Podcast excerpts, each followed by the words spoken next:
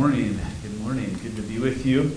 Uh, let me invite you to turn with me in your Bibles to 1 Peter chapter 2 this morning.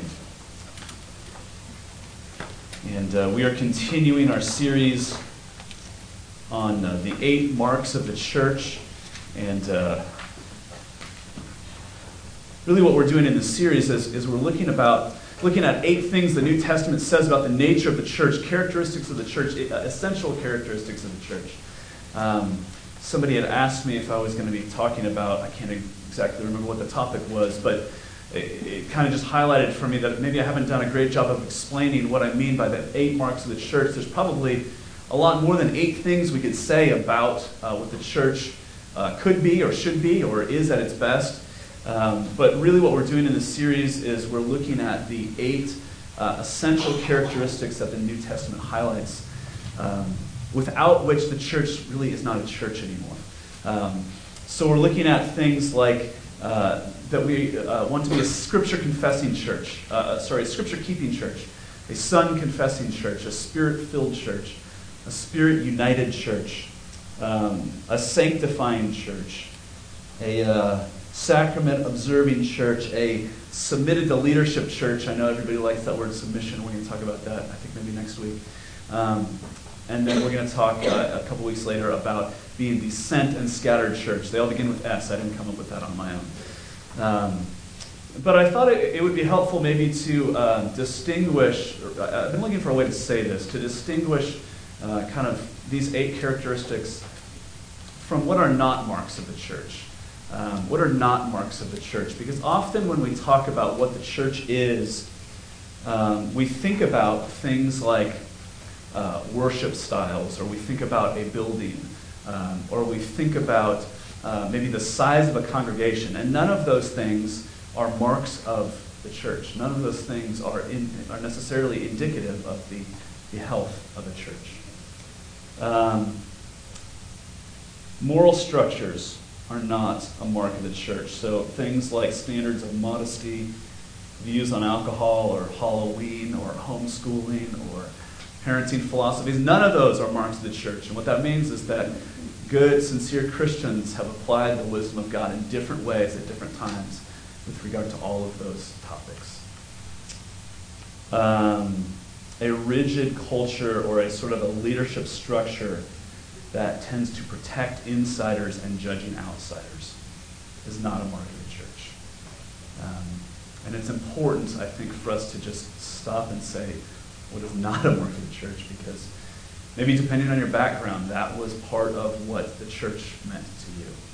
Maybe you're reacting against that, or maybe you um, have friends and family who have distanced themselves from the church because uh, their perceptions of the church have been um, shaped by church cultures that emphasize uh, some of these things that are not essential marks of the church. When we look at the New Testament as a whole, really these eight uh, characteristics or marks of the church come to the surface, not just in one place, but throughout the New Testament. Um, without any of them, we really cease to be a church. Uh, maybe we're a club, maybe we're a good organization, but we're no longer a church. And so this morning we're going to talk about the sanctifying church. And I'm going to explain what that means uh, in just a moment, but let me invite you to stand with me as we give our attention to God's word. I'm going to read 1 Peter chapter 2, verses 9 through 12. It says this Peter writing to the church, But you, church, are a holy race, a royal priesthood, a holy nation, a people for God's own possession, that you may proclaim the excellencies of him who called you out of darkness and into his marvelous light. Once you were not a people, but now you are God's people. Once you have not received mercy, but now you have received mercy. Beloved, I urge you, as sojourners and exiles, to abstain from the passions of the flesh which wage war against your soul. Keep your conduct among the Gentiles honorable, so that when they speak against you as evildoers, they may see your good deeds and glorify God on the day of visitation. Would you pray with me?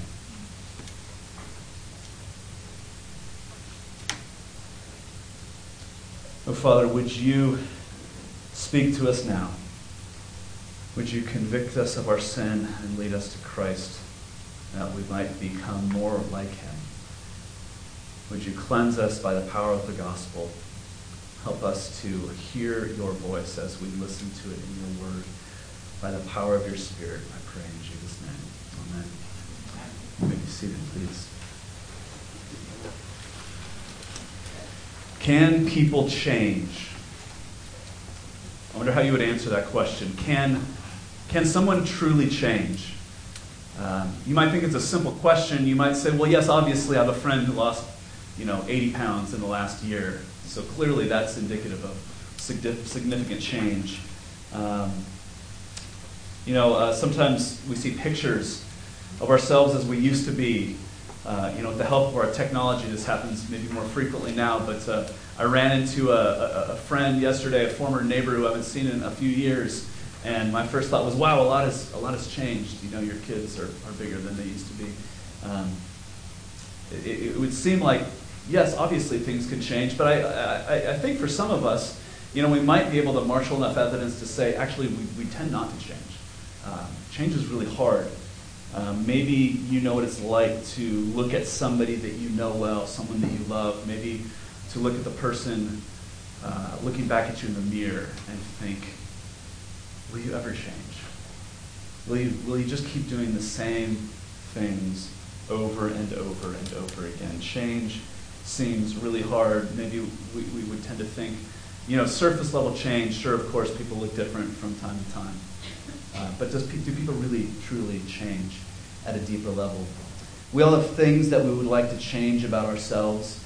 You know, things from just deep seated habits, things we do that we wish we didn't do, maybe our personality quirks maybe our temperaments like incline us to be pessimistic or uh, and, and, we wish that we could change that. We could be a glass half full sort of a person. Um, of course there's deeper things too sin that we just can't seem to rid ourselves of. Coping strategies places that we run um, for comfort and we wish we could change them and we wonder can i ever can i ever really change Friends, I have good news for you this morning. We believe in a God who changes people. God is in the business of changing lives. And the church is a place where those who have been changed by God journey together while he continues to transform us. And that's good news. That is good news. And this is what the Bible is talking about when it uses the word sanctification. Um, sanctification is the work of the Holy Spirit whereby God, by His grace, changes us, transforms us, makes us more and more like Jesus. Uh, that's what the Bible is talking about uh, when it uses the word sanctification. Now, you might wonder why do we need to use a 50 cent word like sanctification? Uh, why use the word sanctification uh, when nobody really knows what it means and uh, it can be kind of, sounds kind of like a confusing word? Um, why do we need to talk about the word sanctification? Why can't we just talk about people changing? Well, one reason I think that we need to talk about sanctification specifically is because uh, it's completely different from the way that our world tells us that we change. As humans, not just like 21st century American culture, but really, if you think about it, uh, humans have three ways that we tend to think of of change, three coping, uh, three methods for change um, that we tend to go after. And they're these guilt, uh, education, and trying harder. Um, you know, just to unpack that for a second. You know, we, th- we think guilt and shame will change us. Um, this was Halloween this week, and uh, I'm on this. Are, is anybody on that Nextdoor app? Uh, this website where your neighbors complain about things. It's really a beautiful place. Um, I thought it was just indicative of my neighbors, but apparently this is like a thing that this app just people complain. So somebody was uh, somebody had posted a video of like I don't know a teenager coming to their front door and taking a piece of candy and then looking around and then dumping the whole bowl of candy into their into their bag. And this person shared this saying, Can you believe the world that we live in? And, and, and the, the, the comments on this were just unbelievable. You should send it to the police. You should send it to the school. You should. And you're like, gosh, what, what is going on here, people? Um, but the idea that we can like shame people into changing um, is prevalent in our world. Um, education. I think if you just had some more information, that uh, that it would change you. Did you know that e-cigarettes are also bad for you? It's true. It's true. Uh, the knowledge of that alone is not enough to um, move the needle when it comes to vaping. Right? Um, we think that if we just know the right things, we will do the right things, and yet that is never actually true in practice. Or, or we just uh, say, well, just try harder, just grit it out, you know, white knuckle it, and uh, you know, get it together. The problem with all three of these approaches to change is that they all focus on the external, and none of them actually change our hearts. And what the Bible says is that God changes us from the inside, and our behavior is a reflection of what's in our heart. And so, sanctification, true lasting change, is God changing our hearts from the inside, and then our behavior begins to flow out from that. So, um, if we focus simply on guilt, education, or trying harder, uh, at best, what we will get is behavior modification. We will exchange one set of behaviors for another set of behaviors. So, for example, I would love to lose five pounds, let's just say.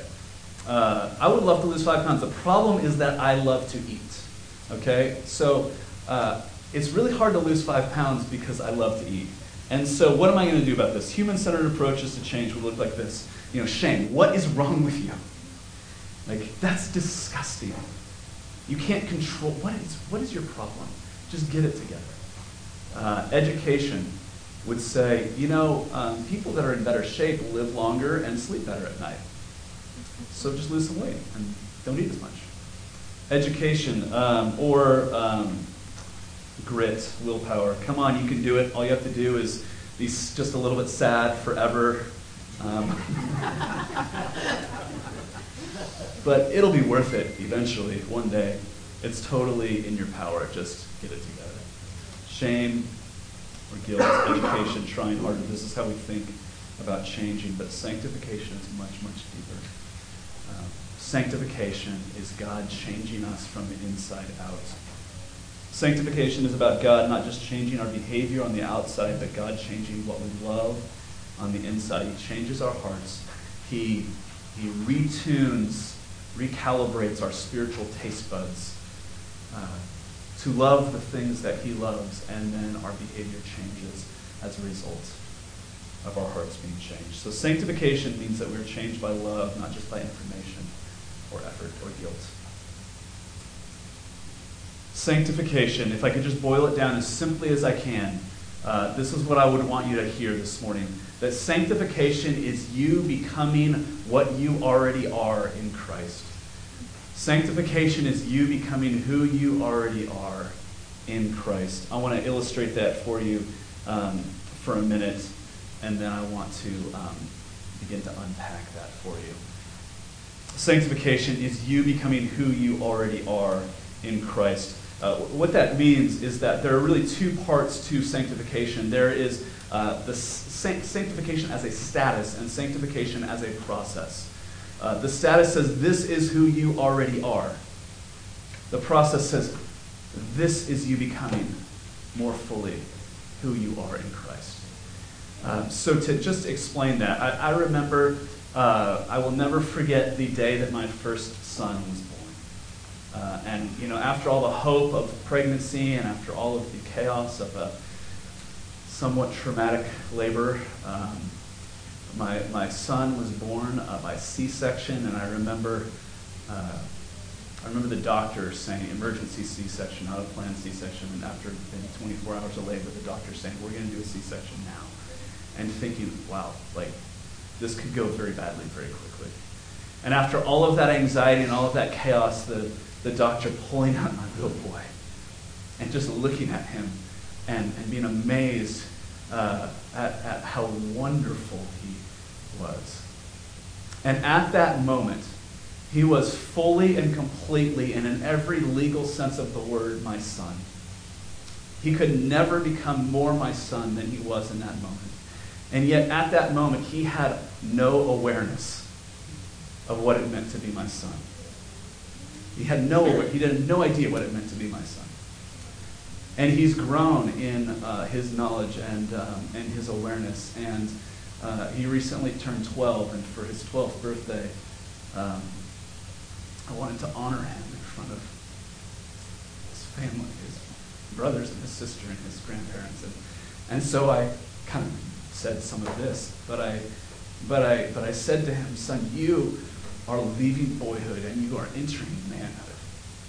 And what that means is that increasingly it is my job to shape you and to mold you and to guide you into the sort of man that God is calling you to be. And really, that's our task as parents, isn't it? Um, it's our job to help our children grow into the people that God has called them to be.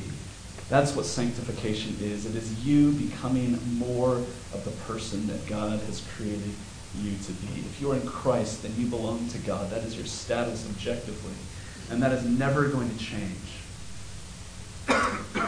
But God is also at work within you to make you more and more like the person that He's called you to be. And this is so, so important, I think, because we talk about this and it's like, okay, that makes sense. But we live in a world that sort of says you have to have it, have an either or sort of approach. You either accept me as I am or you tell me that I need to change. But you can't do both. And we say these things in our culture like you do you, which is the most anti gospel message we could ever say to anybody. Just do your own thing, it doesn't really matter. Um, we say things like, accept me as I am. And friends, the gospel says that God accepts us as we are, but he will not leave us as we are. This is so critically important because God says, I know you, I've called you to myself. And because I love you, I'm going to be at work within you. I'm going to change you into the person that I have called you to be in Christ. Sanctification is becoming who you are in Christ, who you already are in Christ. So here's what that means uh, it means two things. It means that you are set apart for God and you are becoming more like Jesus. You're set apart for God and you're becoming more like Jesus. So, firstly, it means that you are set apart for God. In um, 1 Peter 2 9, that uh, passage, first part of that passage I just read, Peter's writing to Christians who uh, are, we, we think that Peter's writing to Christians who are scattered throughout the Roman Empire. And, you know, in the first century, shortly after the death and resurrection of Jesus, and uh, these Christians are living in a culture and a time that doesn't appreciate their faith, doesn't care what they believe, thinks that they are weird. Um, and these Christians are beginning to experience pushback. The culture around them is saying, You're not like us, and we don't like that. Uh, they're beginning to maybe experience some measure of persecution. They're beginning to feel like, um, you know, it could affect my livelihood to continue to follow Jesus. And so Peter is writing to encourage their faith. And it's interesting that he doesn't begin by giving them instructions. He doesn't begin by telling them, here's how you cope with living in a world that doesn't appreciate your faith. What he does is he begins by reminding them who they are. He begins by reminding them of their identity in Christ. And friends, he says the same thing with us. If you are in Christ, this is who you are. 1 Peter 2 9.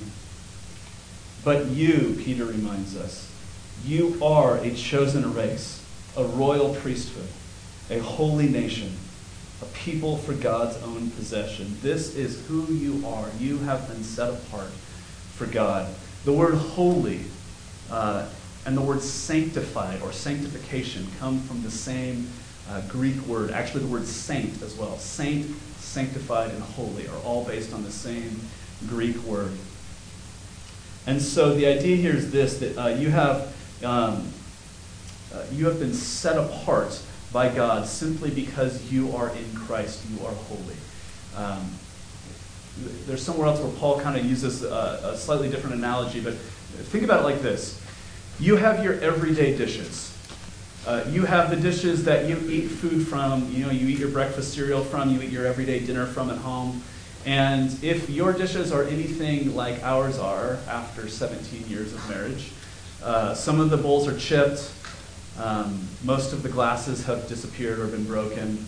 Um, and they're great, but they're starting to, like, some of them are just misplaced, some of them have been replaced, some of them are, are mismatched.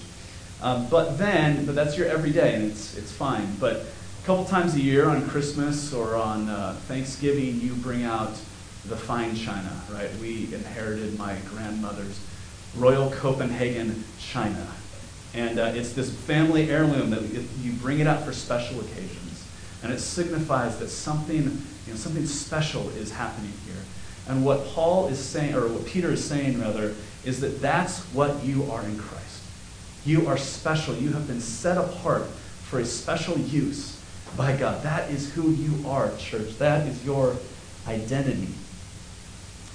But notice, um, well, let me add this. The word church, I mean, this is the whole idea of this series. Ecclesia, the Greek word for church, it means called out. Uh, the church is called out, set apart for, for God. We, we belong to God. But, but notice this, he doesn't say to us, like, God has called you, so try harder to be holy. He doesn't say, like, get it together, or you're not doing it very good, or a very good job. Or he doesn't say, like, your behavior is just gross. Knock it off. Like, that's not how a follower of Jesus should, should, uh, should behave. He doesn't say that at all. He says, um, This is who you are. You are holy. You are chosen. You are royal. It's your identity. God has set you apart by virtue of God placing his name upon you in baptism and incorporating you into his family, the church. You are holy. That's who you are. You're not holy because of your behavior, you are holy because of your status in Christ. And so before you even begin to think about what it means to obey God, you are already holy. To make this even clearer, um, I mean, there's a lot of places I could go, but uh, compare the way that Paul talks to two different churches in the New Testament. If, if you've, uh, you know, if you're familiar with the Bible, uh, you, you might be aware that um, most of the, well, you're probably aware that most of the letters in the New Testament are uh, the Apostle Paul writing to churches with problems. And, um, you know, the worst church in the New Testament is probably the, the church in Corinth. Uh, the church in Corinth was a mess. Uh, the church in Corinth, they had, uh, they had richer people who didn't have to work on Sunday, and so they would get to church early and they would celebrate communion before the poorer people who had to work on Sunday uh, could get there. Um, in the church in Corinth, there was a man who was in a sexual relationship with his mother in law. Uh, in the church in Corinth, there were Christians stepping each, uh, over each other, stepping on top of each other to kind of use the gifts that God has given them to demonstrate how important they are. Uh, the church in Corinth was a mess, and yet when Paul writes to them, he addresses them like this. He says, To the church of God that is in Corinth, to those sanctified in Christ Jesus, called to be saints together with all those who in every place call upon the name of our Lord Christ, Lord Jesus Christ. This church that is a mess, this church where things could hardly get any worse. Paul says, You are saints, you are sanctified, you are holy. On the other end of the spectrum, the church in Philippi was, it wasn't a perfect church, but it's maybe as, as close as you get. Uh, when Paul writes the book of Philippians, he writes to this church in Philippi, and he, says hardly anything negative at all. He's so filled with joy. He just loves this church. And yet, when he addresses the church in Philippi, he says this. Uh, he, he, he's introducing himself, and he says, Paul and Timothy, servants of Christ Jesus, to all the saints in Christ Jesus who are at Philippi, along with the elders and the deacons. So, the best church and the worst church. God is saying, You are mine. You are holy. You are saints. You are set apart. Best and worst. Regardless of your behavior, you are holy. This is who you are, Christians. You are chosen by God. You are set apart. You are, you are special. Uh, out of all of the people, God has called you. He's called you out. He calls you his own. Several years ago, actually when I was in seminary, I was, um, this would have been early 2000s, and uh, if you don't know, I, seminary is kind of grad school for pastors, aspiring pastors, and uh, I lived, uh, Ashley and I lived in Scotland. I went to seminary in Scotland, and we were. Uh, I went to this uh, conference with uh, our pastor at the time and some friends who uh, I was going to seminary with, and we, we went to this conference, and one of the main speakers was a guy named Tim Keller. Now, many of you know who Tim Keller is. Um, in the early 2000s, like very few people knew who he, he didn't have maybe he hadn't written any, any best-selling books yet. Um, but, but if you don't know who Tim Keller is, he's like the rock star pastor in kind of our world. Okay. Um, and so I go to this conference, and Tim Keller is the main speaker, and nobody is really like they've heard his name and they know he's pastoring this large church in New York, but nobody really knows who he is. And he's talking to all these Scottish pastors for the most part. And what he's, he's, he's teaching is just kind of like blowing everybody's mind. And um, so we get to the end, or kind of the lunchtime of the first day, and everybody gets their really you know, uninspiring box lunch that you always get at a, at a ministry conference like this. And it's just so depressing, and we're kind of we're getting this, this lunch, and we're gathering up with uh, my pastor at the time and some of his friends, and somebody starts talking about, well, what do you think about what this, this guy Tim Keller is saying? And at that moment, Tim Keller walks into the lunchroom where there's maybe 300 people eating lunch. And he kind of, a little bit over the crowd, says, Hey, Bryce and Jonathan, my friend, um, come on, we're going to go have lunch together.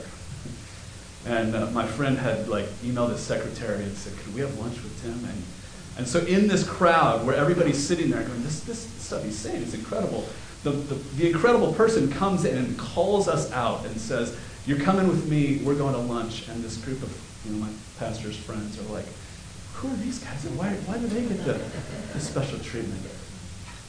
Whether that makes any difference to you in regard to Tim Keller is, is a whole other matter.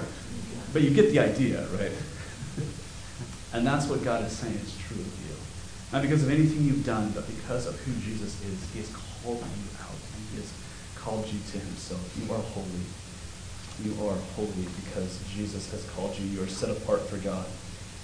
But the second thing it means to be sanctified is this you are becoming more like Jesus. You are becoming more like Jesus. Peter, um, having kind of established that first point in his letter, uh, continues writing to these Christians who he's just reminded of their identity. And he continues to say this in 1 Peter 2 11 and 12. He says, Beloved, I urge you as sojourners and exiles, listen to this, to abstain from the passions of the flesh which wage war against your soul. Keep your conduct among the Gentiles, you know, outsiders.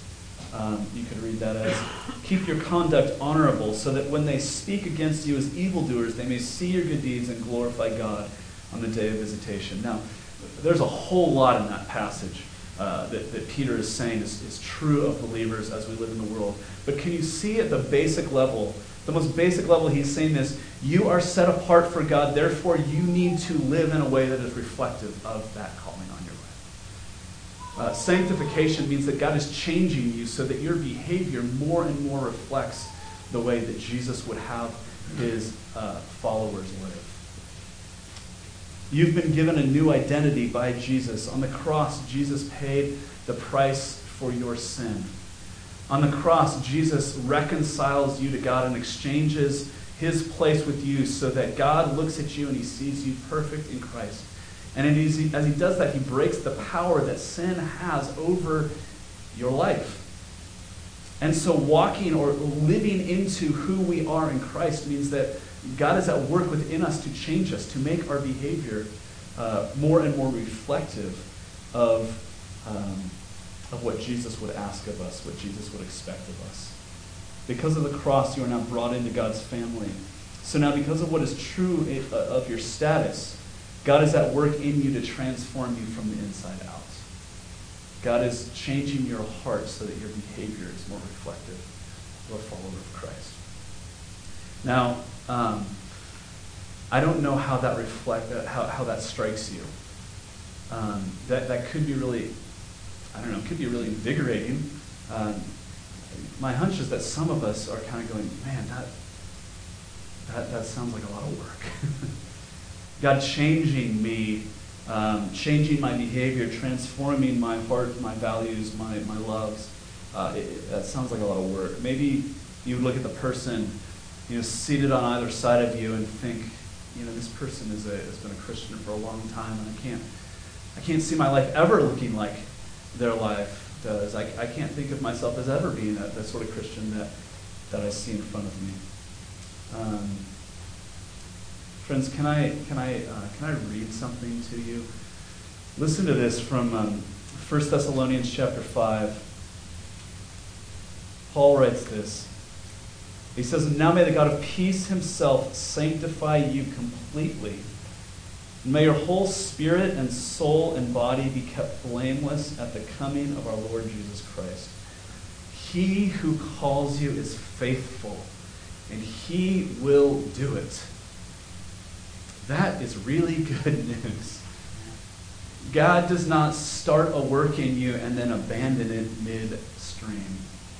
And friends, it is true that the work of sanctification will never be complete in this life.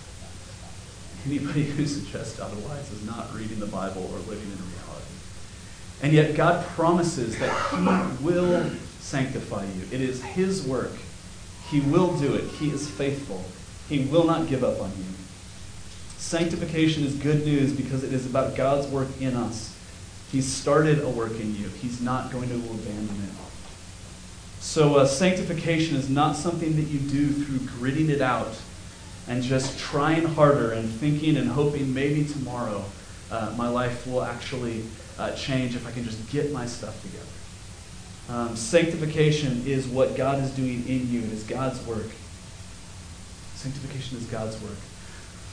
Okay, so that then raises an inevitable question. If you've been a Christian for more than a week, you've probably wondered, uh, or should be wondering, then why in the world is it so hard? if sanctification is not my work, it's God's work, then why does it feel so hard so much of the time?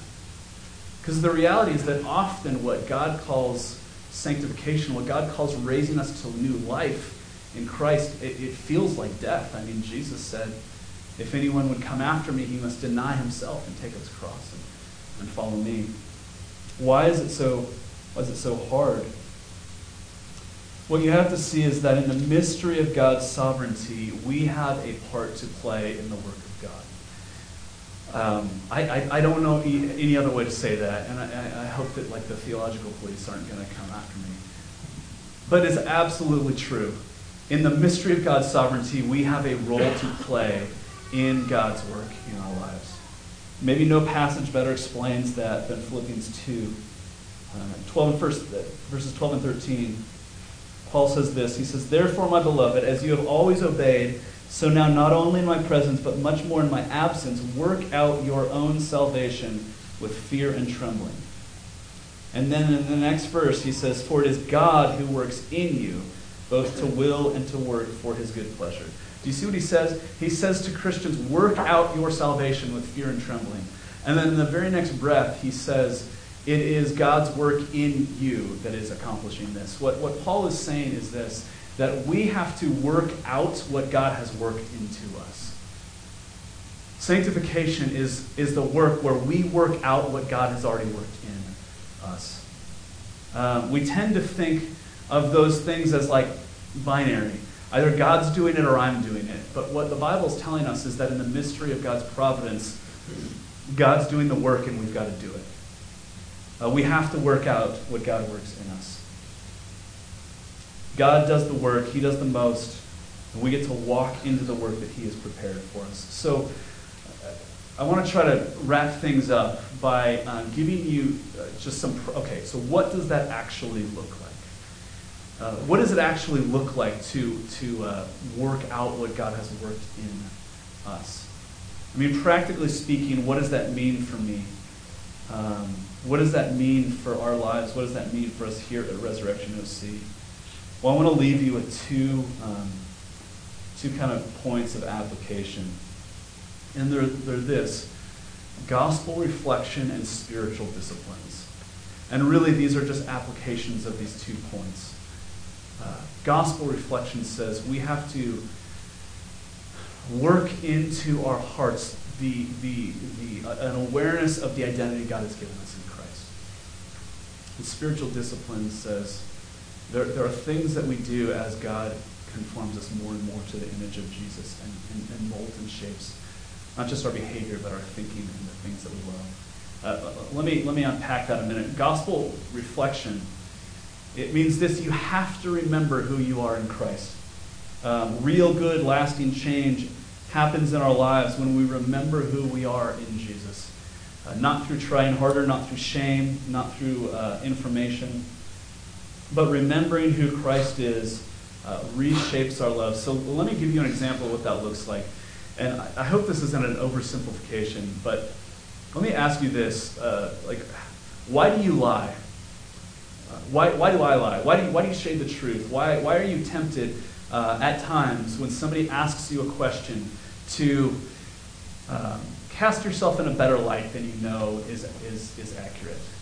You know, what, what, what the Bible would say to us is that anytime you are tempted to shade the truth, it's because your opinion of yourself or another person's opinion, opinion of you has become more important to you than what God thinks of you. And so, uh, when somebody asks you a question and the true answer would reflect negatively upon your reputation, you are tempted to, to, uh, to, to give a response that is less than completely accurate. And so, gospel reflection doesn't look like simply saying, you know, uh, good people don't lie, so don't lie. Tell the truth, even when it hurts. Suck it up. You got to do it. But gospel reflection means coming back to the gospel and saying, the two times in the New Testament when God speaks, he looks at his son, Jesus, and he says the same thing. He says, This is my son who I love. This is my son who I love. And on the cross, Jesus exchanged places with me, with you. And what that means is that God takes your, Jesus takes your sin and he gives you his record of righteousness. So when the God the Father looks upon you now, he sees not your sin, not your failure, but he sees the perfect record of Jesus' righteousness on your behalf. And so what that means is that what God says to Jesus, he says to you as well. And so when God looks at you, he says, This is my son, this is my daughter who I love. I'm crazy about this person. And so then in that moment when you're asked a question and you don't want to tell the truth. Gospel reflection says if the God who created the universe, by the word of his power, with that same word, speaks his favor upon me, then I can live if this person thinks a little bit less of me. So I can tell the truth. And in every single situation where you are tempted towards sin, you are tempted to run away from God, you are tempted what you're being tempted to do is believing that there is something that is more important than what God actually says of you, or what God has actually done for you. And gospel reflection is learning how to apply the gospel to your own heart by the power of the Holy Spirit. As God reminds you that you are enough, not because of your action, but because of Jesus. Gospel reflection. Um, is about working the promises of God into our own hearts and seeing God's work in Jesus as more beautiful than the false promise of sin. So that's the first part of practically what it looks like to engage in our sanctification. But secondly, uh, we have to engage in spiritual disciplines. Spiritual disciplines are habits that shape our loves. Um, let me say it like this. Uh, the longer I go without working out, the less working out feels like a good idea in my life. Does that make sense? Like when I'm regularly exercising, there's a there's a benefit that comes from it. If I go six months without running, it's like I never want to do that again because it, all I can imagine is the hurt and the pain. But the more you actually engage in the discipline of exercise, the more you actually want to be the sort of person who is in shape. Um, spiritual disciplines are habits that shape our loves. Uh, maybe another kind of, before I unpack that a little bit, is, is to say this. Left to my own devices, almost anything can seem like a good idea. Like, I can convince myself that a really great way to spend an evening is to um, mindlessly watch Netflix while eating my children's Halloween candy. Like that sounds like a good idea, right? I mean, I could convince myself, you deserve, you know, you deserve it. Um, in the same way, spiritual disciplines, spiritual disciplines are things that God uses to shape what we love.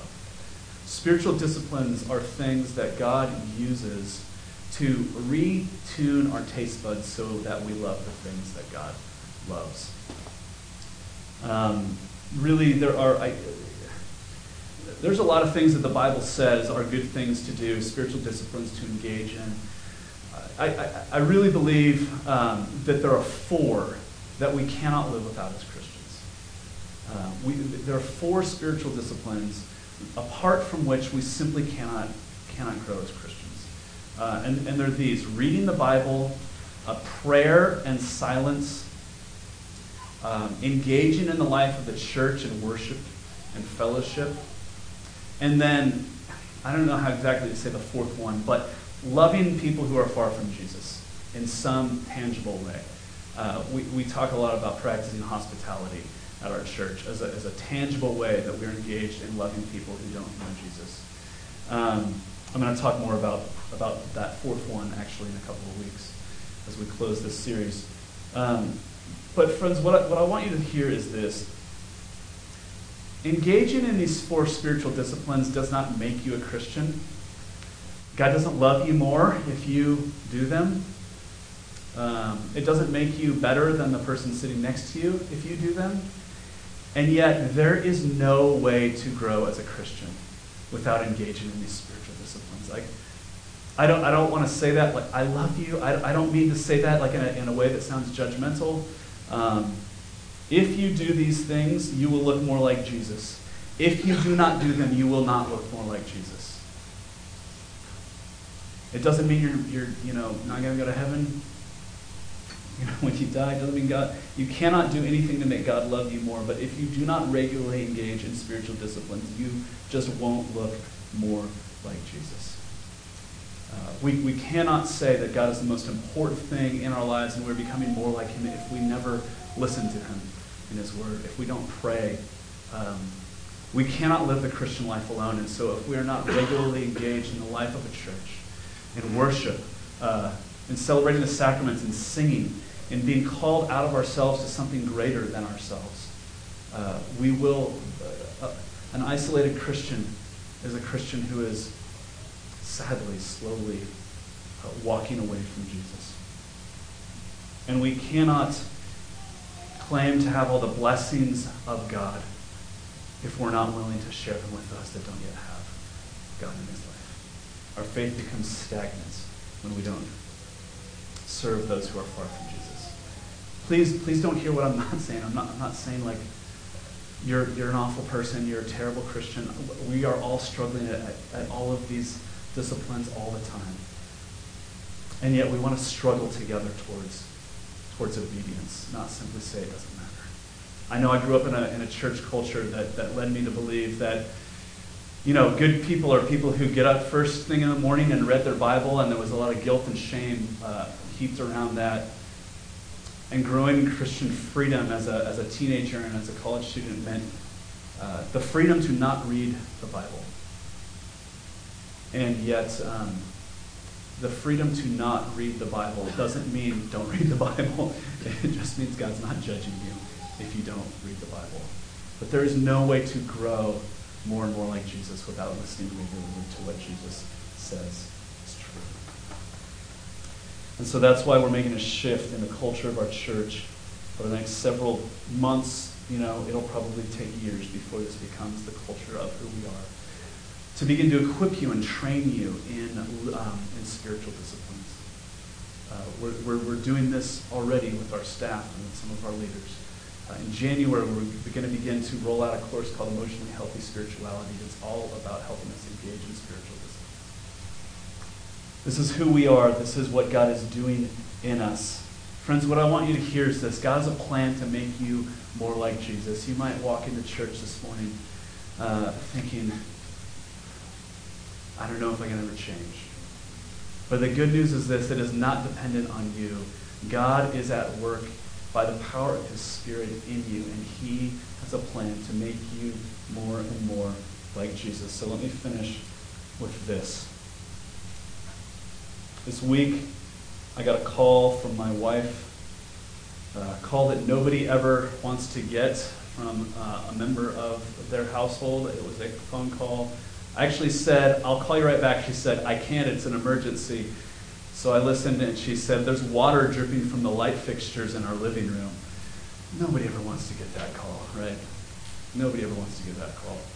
And so I dropped what I was doing and rushed home, and she had turned off the water from the, uh, the, the, faucet or whatever upstairs that was, uh, that was running. And I got my kids together, and I said, I love you. You're my kids no matter what. If I come home and you have burned the house down, I love you. I promise I love you. I will not let you love you less if you flood our house from the third story. But you guys, something has got to change here.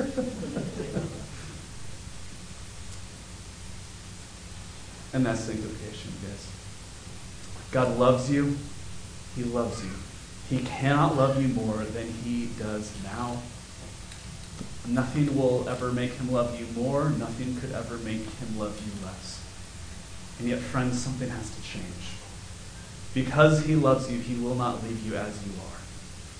The Spirit of God, if you are in Christ, is alive within you to make you more and more like Jesus. Sanctification is us becoming more like we already are in Christ. Would you pray with me?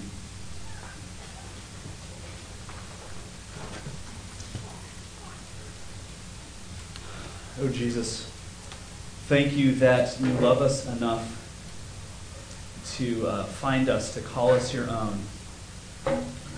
Thank you that you love us enough to not leave us as you found us. And so, God, I pray this morning that any of us who are here this morning, and God, we know that we are running from you we, we, uh, we would confess that we believe in you, and yet if we're honest, we're not looking to you for satisfaction. We're trying to keep you at arm's length. We, we, uh, we are looking for life outside of where you promise that we will find it. God, I pray that if that is, if that is true, that you would help us to simply repent. To say, God, I'm sorry I thank you that your spirit is alive within me. Would you keep me close to Jesus? God, for any of us who, even just listening to um, these words this morning,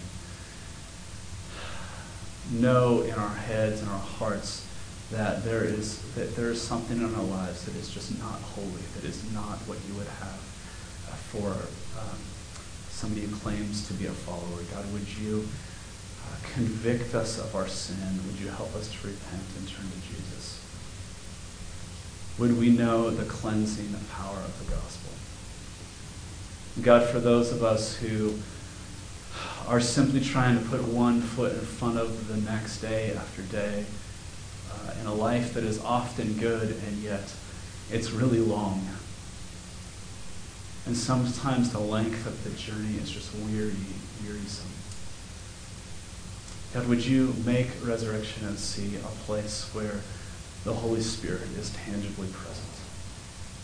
Would you make us a, a, a, community of believers who are encouraging one another uh, to read your word, to pray, to spend time where we just stop in silence, that we would rest and observe the Sabbath as you've called us to do. That we would come together gratefully and joyfully as we worship, uh, as we are in community to one another, with one another.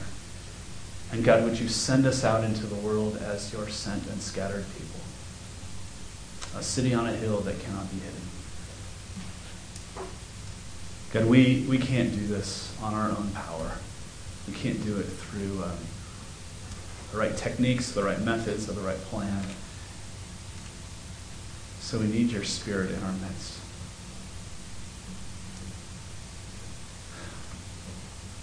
Would you do more in us than we could ever ask or imagine? We pray in Jesus' name. Amen.